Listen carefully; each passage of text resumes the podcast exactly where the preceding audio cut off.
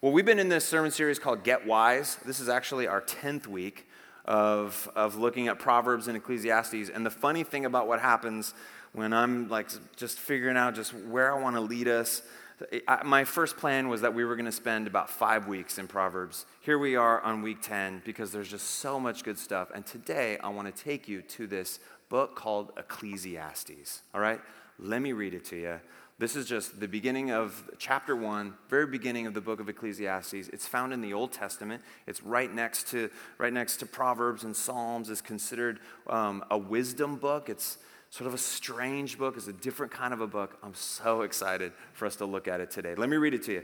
This is almost the whole chapter of chapter one of Ecclesiastes. The words of the teacher, son of David, king in Jerusalem.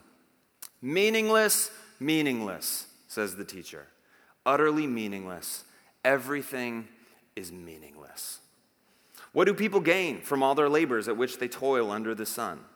Generations come and generations go, but the earth remains forever. The sun rises and the sun sets and hurries back to where it rises. The wind blows to the south and turns to the north. Round and round it goes, ever returning on its course. All streams flow into the sea, yet the sea is never full. To the place the streams come from, they never return again. All things are wearisome, more than one can say. The eye, has, ha, the eye never has enough of seeing, nor the ear its fill of hearing. What has been will be again. What has been done will be done again. There is nothing new under the sun. Is there anything of which one can say, Look, there's something new? It was here already long ago, and it was here before our time. No one remembers the former generations, and even those yet to come will not be remembered by those who follow them. I, the teacher, was king over Israel and Jerusalem. I applied my mind to study and to explore by wisdom all that is done under the heavens. What a heavy burden God has laid on mankind. I have seen all the things that are done under the sun. All of them are meaningless, a chasing after the wind. What is crooked cannot be straightened, what is lacking cannot be counted. I said to myself, Look, I have increased in wisdom more than anyone who has ruled over Jerusalem before me. I have experienced much of wisdom and knowledge. Then I applied myself to understanding of wisdom and also of madness and folly. But I learned that this too is a chasing after the wind. For with much wisdom comes much sorrow. The more knowledge, the more grief. That's all I got this morning. Let's pray, okay? Lord, thank you for this word. Um, this is a, a, wildly, wildly popular book, as you can imagine. Um, very uh, positive and chipper message it communicates. Um, and, uh, you know, the Byrds wrote a song about it to everything turn, turn, turn. There is a season, turn, turn. Uh, the author, Herman Melville, who wrote Moby Dick, he also called Ecclesiastes the truest of all books. The most trustworthy of all books, Herman Melville called it. Um, you might be wondering if this isn't your first introduction to Ecclesiastes, you've wondered this, and if you're sort of new to the Bible, you might be asking this question yourself Why is this in the Bible? Why is this here? Um, I thought the Bible was supposed to be encouraging. I thought it was supposed to be helpful.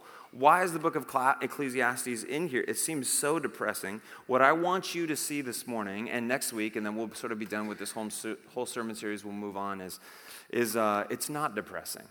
Actually, this is not a depressing book. It seems like it, but it's because we don't quite understand how this book is trying to communicate to us. We heard the words of this professor, this teacher, but this professor is sort of trying to teach us in a way that's supposed to lead us to some, uh, some really, really deep truths. I said last week that today would be uh, a little bit of a philosophical sort of a sermon because Ecclesiastes just begs us to get philosophical. I, I told you last week this week would be a good week for you to invite a friend who is an atheist or an agnostic or you know just somebody who just doesn't not sure if they believe any of this stuff. Um, so if you if you took me uh, if you if you took me up on that, maybe you brought a friend or maybe you're here and you're thinking I don't know if I believe any of this stuff. I'm so excited to introduce you to the book of Ecclesiastes because the book of Ecclesiastes is is is, is is pushing us. It's, it's asking some big questions. And uh, I don't know if I'll convince you of thinking differently this morning, but I'm so excited for you to sort of interact with this professor and what this professor is trying to show us.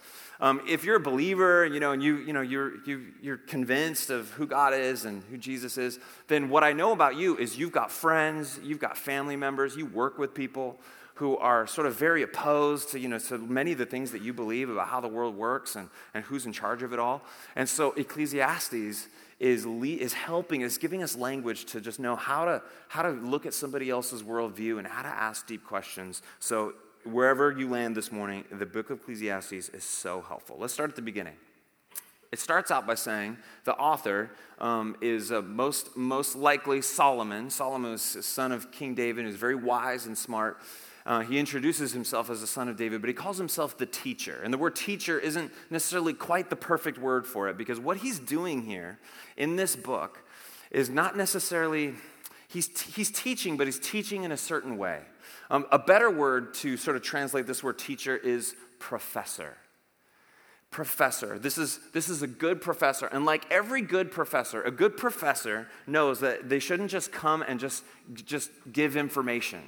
A good professor is going to come in and ask difficult questions. A good professor is going to come in and maybe play some devil's advocate. A good, a good professor is going to come in and say, Oh, you believe that? Well, why do you believe that? And then it's like, oh, that, that isn't the yes or no answer he, he, I thought they were asking. And then it, it just it prompts students to have to really dig down deep on what they believe and why they believe it. When I was in seminary, I had a really, really great uh, professor who was uh, who he, he was trying to teach us some things about some, some other theologians, past theologians who have lived before us. And so what he would do is he would he would say, class, I brought a guest speaker this morning, and the guest speaker is out in the hall. Let me go get him, and they're going to share some things about some some Celtic. Uh, some Celtic, uh, you know, theologians that I want you to know about. And he would leave the room, and then he would come back in and just wearing like just like a, a, different vest or something, or he would just change his jacket, you know? And he would come back in and he'd be like, top of the morning to you oh, you know, hey, hello. And, and for the whole rest of the class, he would just sort of embody what a, you know, this Celtic philosopher or theologian that he was trying to teach us. And then we would just have this dialogue with him. And, and uh, you know, he would, he would role play and we would, we would ask questions and he would answer based off of what that theologian might have said to our questions. And one of my favorite professors. But that's what this professor is doing. That's why when you read it on first hand, it's like meaningless, meaningless. Why is this so depressing? But this is a good professor.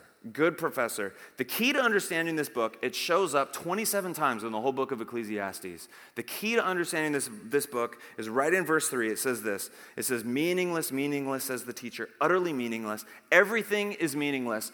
What do people gain from all their labors at which they toil under the sun?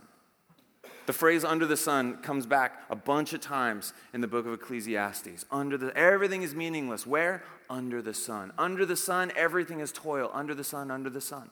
What does the professor mean when he's saying everything is meaningless under the sun?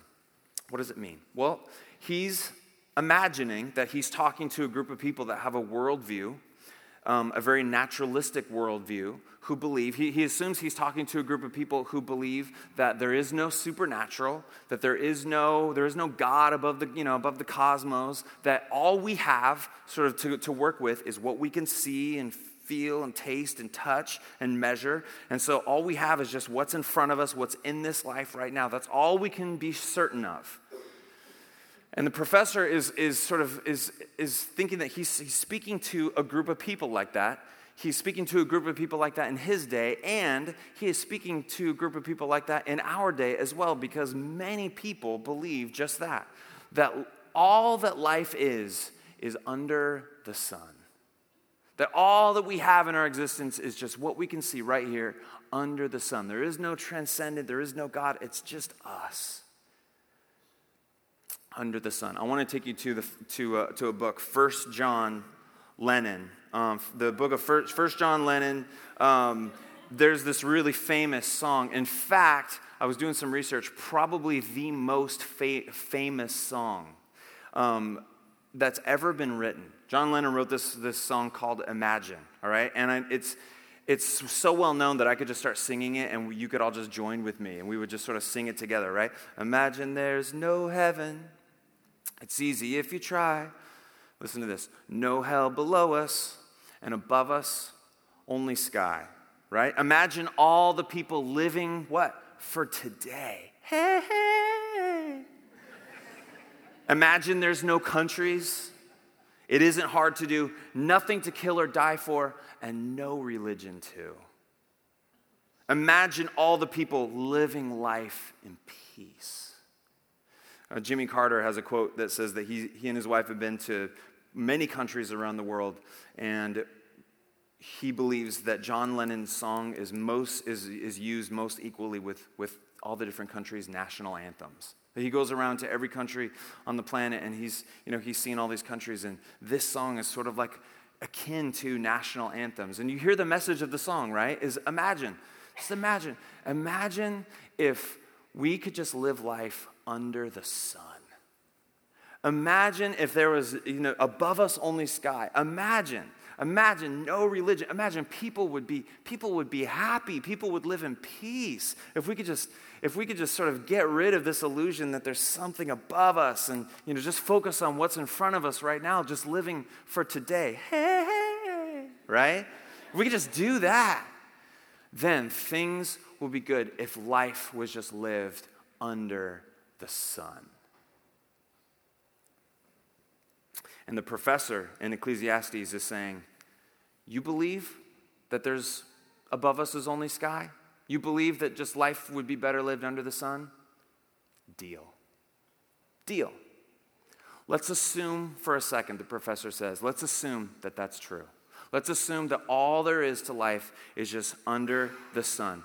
The professor says, okay, I'm going to take a whole book and I'm going to talk about, let's assume that your premise of how the world works is correct. The professor then asks, Where is meaning found under the sun?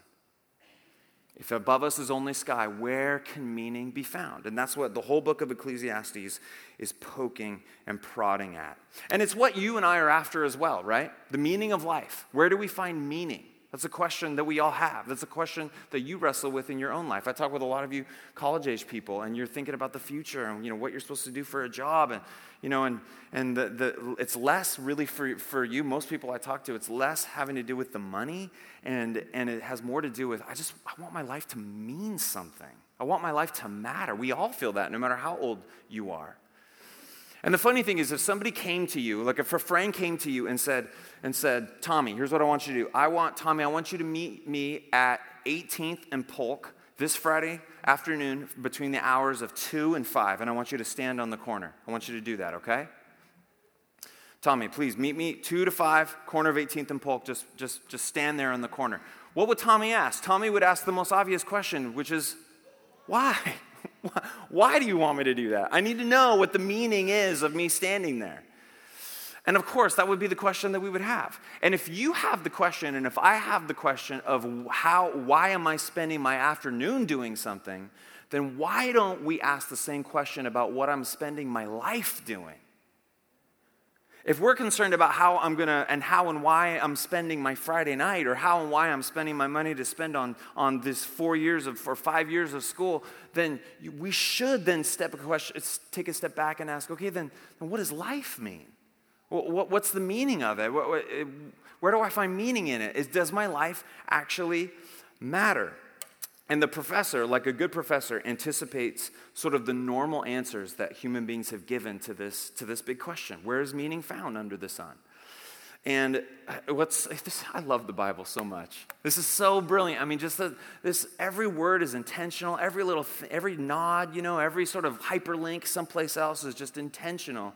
And the, and the, the author of, of Ecclesiastes, this good professor, he anticipates the three sort of main philosophical um, ideas that have emerged in the 20th century of how to answer this question where do we get meaning? And he addresses all three. He talks about um, hu- the humanistic approach, the hedonistic approach, and the existentialist approach. All right? Three sort of like philosophical words. So let me take you into a, ph- a philosophy class for a moment. Can I do that class? Can I do that with you? All right. Let's get into a little philosophy this morning. Here are these big three schools of thought, three of the biggest that have, that have always been around, but, but really have emerged in this, in this last century to answer the question where can we find meaning? Okay, and so the humanistic approach basically says, why are we here? Well, we're just here to make the world a better place. That's where we find meaning. We, we just need to make the world a better place. The hedonistic approach says, well, you know, life is pretty meaningless. But what we need to do is we just need to find joy and pleasure from life wherever you find it. We just need to find pleasure that's, and joy. That's, that's where the meaning of life comes from. And then the existentialist view basically says, yeah, life is pretty meaningless, but you just need to heroically face that fact and still live with virtue and honor and integrity. Sure, life is, you know, the world's meaningless and it's going to go away someday, but, but if you just face that boldly and just acknowledge it, and you, but you just live with meaning anyways, that's where a human being finds meaning. Okay? So, what does the philosopher say about all three of those approaches? The first one, the humanistic approach, this is the one that says, hey, one hopes that when it's all said and done, we've made, a, we've made the world a better place. I've improved life for my kids, I've improved life for the rest of humanity. And the Professor says, pish posh, nonsense. Professor says, that's utter nonsense. He says, you can't make a difference with your life. Listen, he says in, in, uh, in verse 11, he says, No one remembers the former generations, and even those yet to come will not be remembered by those who follow them. And if I had time to read you chapter two, all of chapter two is about, is about hey, you work so hard in your life, the professor says, and you, you gain this stuff, and then you pass it on to future generations, and who knows what they're going to do with what you did? Who knows if they're going to squander it, and just who knows if anybody remembers you? The professor would say, hey, how much do you remember about your great, great, great grandparents? When most of us would say, well, not a lot.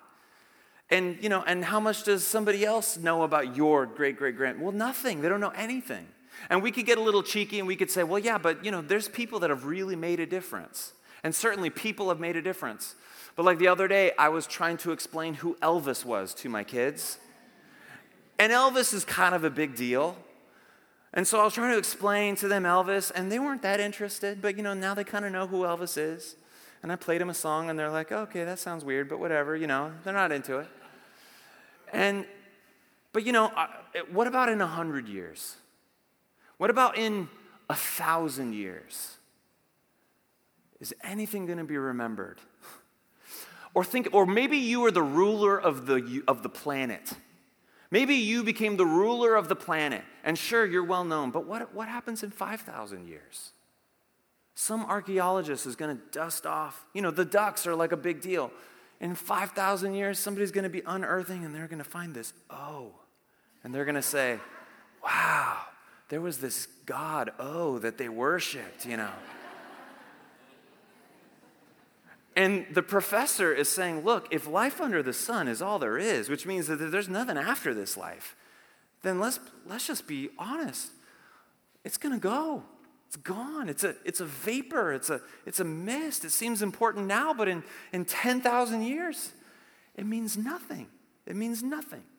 He says, Life under the sun, if that's really true, then you can't make the world truly a better place. What you do won't even be remembered. You know what it's like? I was thinking of a good illustration. It'd be like us being on the Titanic and all the boats, lifeboats are gone, and we're just there huddled, just sort of waiting for the inevitable. And then something, somebody like comes up from the lower decks and he says, like, hey guys, I painted a painting.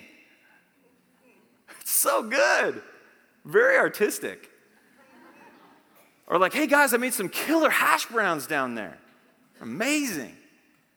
Or even if it was something even better, like, hey, I cured cancer down under there. It's all cured, it's all gone. And what would we say? We would say, well, oh, a little, it's not helpful at this point.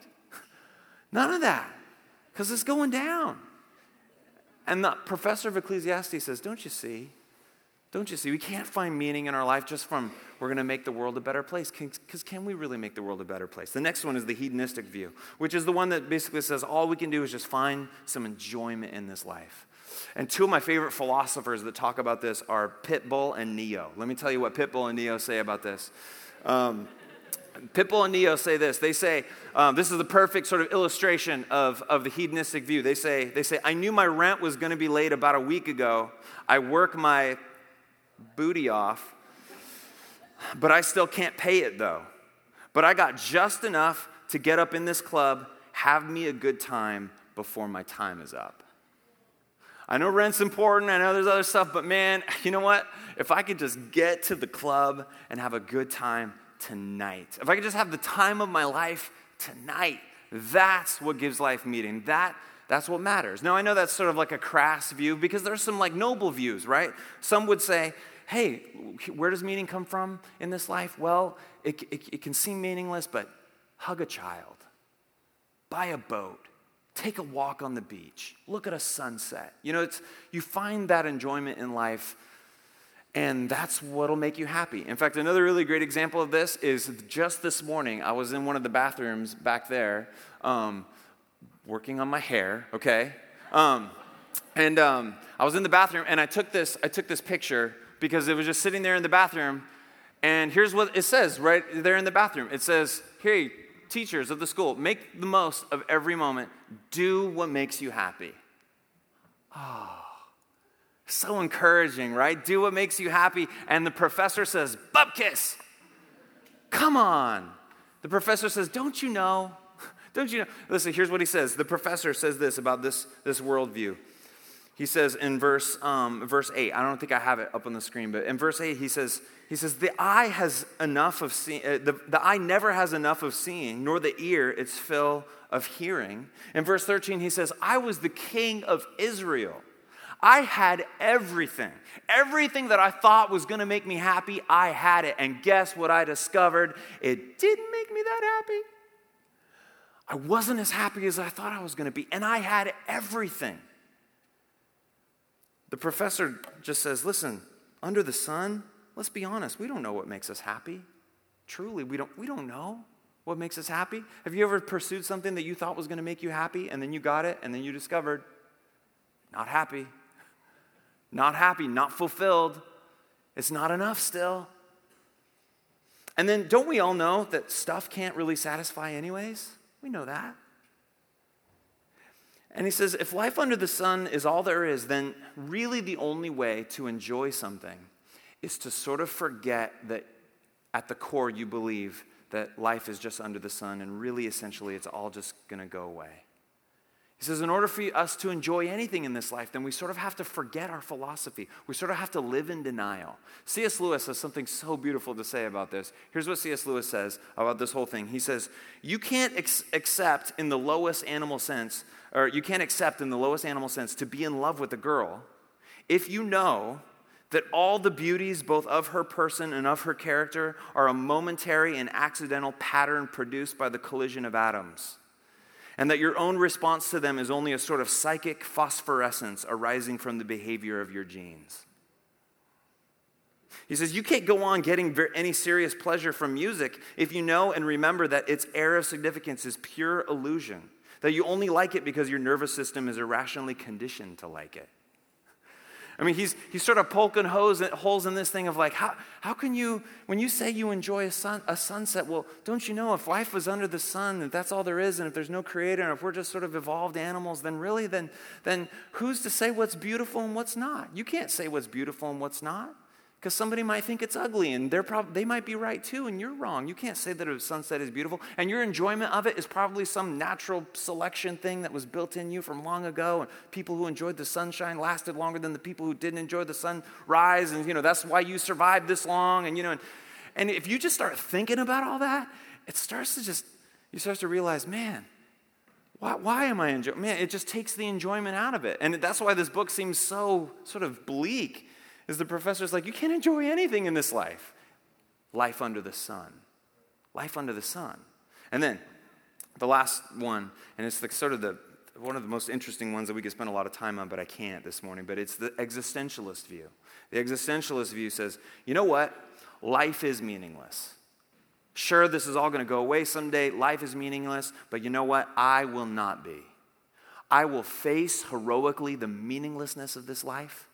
I will forge my own meaning in a cosmos that won't give meaning to me. And when human beings do that, when human beings just live nobly and rightly, rightly even in the face of, of despair, then that's what makes a human being a human. That's what, that's what makes it noble. That's, that's what makes us good. Um, in the 50s and 60s and 70s, there was a lot of different philosophers that, that, that, that really ran with this view. And they said that life is cruel, but I'm not going to live that way. And you know what, what? The perfect place to look to for this sort of philosophy is the movie Groundhog Day. Let's talk about Groundhog Day for a second. It's on Netflix streaming, by the way. I just saw the other night and I got super excited because I love Groundhog Day. But you remember Groundhog Day? So he gets caught in this day, you know, where it's like every day is the same. And I'm sorry if you haven't seen Groundhog Day, you just, I'm just to, you know, go, go watch Groundhog Day, all right? But he gets caught up in this thing where none of his days translate into pr- production for tomorrow. He's stuck in a day, and it's Groundhog Day. And at first, it's fun. At first, he explores the hedonistic approach, and he realizes that it's empty. Nothing lasts until tomorrow, it's meaningless.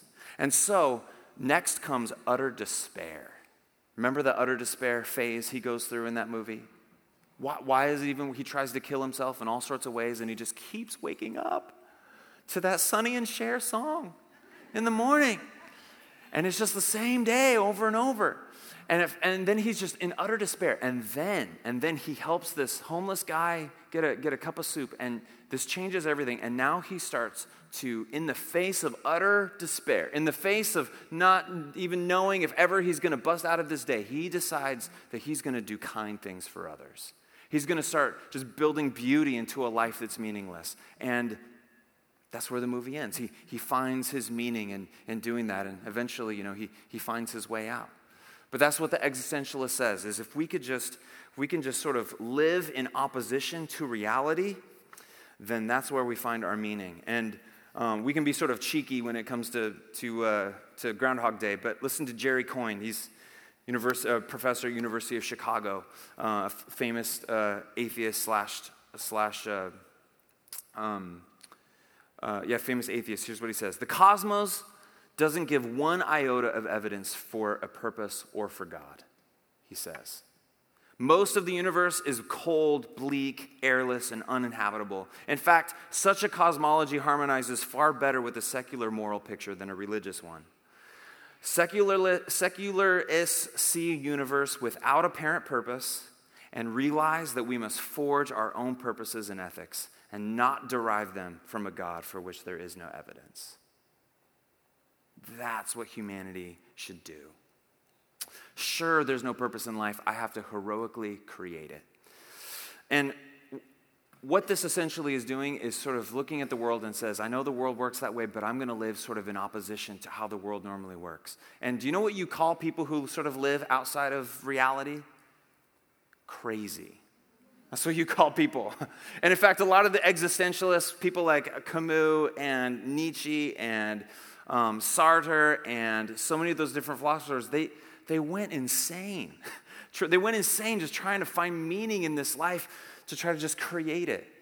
Because that's what crazy people do. And do you know what the professor, the philosophy professor, says in Ecclesiastes? Listen to this. This is verse 17. He says, Then I applied myself to the understanding of wisdom and also of madness.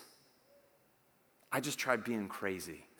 Not just like, not like jump over, you know, like, like jump into the bushes crazy. He's like, I just, I tried just like, just living in opposition. I tried being an existentialist. I tried, I tried that route, but I learned that this too is a chasing after the wind. It's a chasing after the wind. There's two problems. Well, one, one big problem, just because I need to bring us in for a landing and bring it home this morning, because still the sermon is still quite bleak. if life is really under the sun, then where do we find meaning? And do you know what the problem is? The big problem with, with us saying, you know what? I'm just going to forge my own meaning in life. I'm just going to create it. Do you know what the big problem with that is? Here's what it is. The big problem is this life under the sun is so very fragile. Life under the sun is so not durable. Why? Here's why. It's because this. Listen to this. Self creating meaning, self created meaning can always be destroyed. by suffering. Listen, if you try to create meaning, and there's so many beautiful things on this planet, and there's so many things that we can enjoy, but listen, if you try to take those things and that's where you define your meaning from them, maybe it's your looks, maybe it's your athletic ability, maybe it's maybe it's caring for nature. Maybe it's, I don't know, whatever your thing is, whatever, whatever that, whatever you, wherever you look to to try, sort of find your meaning. Maybe it's what other people say about you, or maybe it's, maybe it's being the best worker at work, or, or, or maybe it's being, you know, the best dad there is out there, or the best mom there is out there. And those are all great, noble things. But if you take anything under the sun and make it be your meaning, guess what? It will always be taken away from you because suffering and death will take it all. If suffering doesn't take it in this life, death will. Death will. You build anything, you take anything on this planet and you make it be where you derive your meaning, you are on shifting sand. You do not have a firm foundation. Because when things are going well in your life, you're, you're, you're pumped. And when things are taken away from you, and when you feel, and when you know, things aren't going well, and when the job's not working, the relationship, or the whatever, whatever, you're depressed. And do we as a culture live so like this? Everybody should say yes. We just live like this in our culture. Because we're doing what the philosopher is saying, please don't do. Please, if you want believe that life under the sun is going to have meaning, well then let's check it out. Let's investigate it. And look, it's meaningless. It's a vapor. It's here and it's gone. It is, is not firm. You build anything in your life. I was outside the other day and Jeremiah and I were blowing bubbles, and Jeremiah had a very deep philosophical thought. He said, Dad, do you think bubbles go to heaven? And I was like, No, son. I don't think bubbles go to heaven.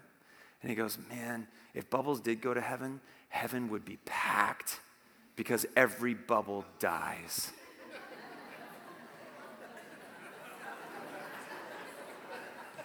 yeah. And I was like, Whoa. yeah, that's right. Every bubble does die, doesn't it? And do you know what? Every one of you will die.